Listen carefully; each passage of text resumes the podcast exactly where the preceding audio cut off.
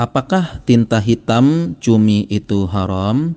Viral di sosial media bahwa hukum makan tinta cumi adalah haram karena cairan tersebut dianggap darah pada asalnya.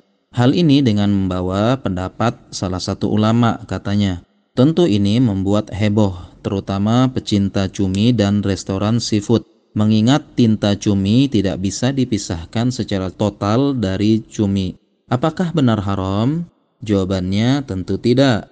Daging cumi dan tintanya halal dengan alasan yang pertama, cumi termasuk hewan laut dan jelas dalam hadis bahwa hewan laut itu halal, bahkan bangkainya juga halal.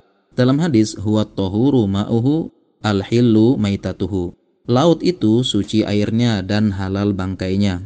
Apabila bangkainya saja halal, maka apa yang terkandung dalam bangkai tersebut juga halal jadi tinta cumi yang berada dalam cumi juga halal. Yang kedua, ada dalil lain yang menyatakan cumi termasuk hewan buruan laut dan hewan buruan laut itu hukum asalnya halal. Allah berfirman, "Uhillalakum saydul bahr." Dihalalkan bagi kalian buruan laut dan makanan yang ada di laut.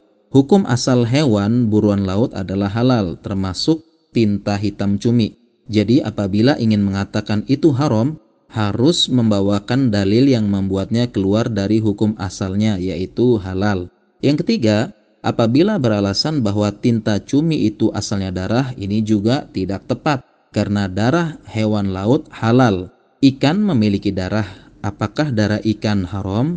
Tentu tidak. Yang keempat, apabila ada pendapat ulama, maka kita perlu menimbang dengan dalil dan pendapat ulama yang lain, serta perlu kita cari pendapat yang rojih dan lebih kuat. Dalilnya jelas mengatakan bahwa cumi itu halal karena hewan laut bahkan telah menjadi bangkai saja tetap halal demikian.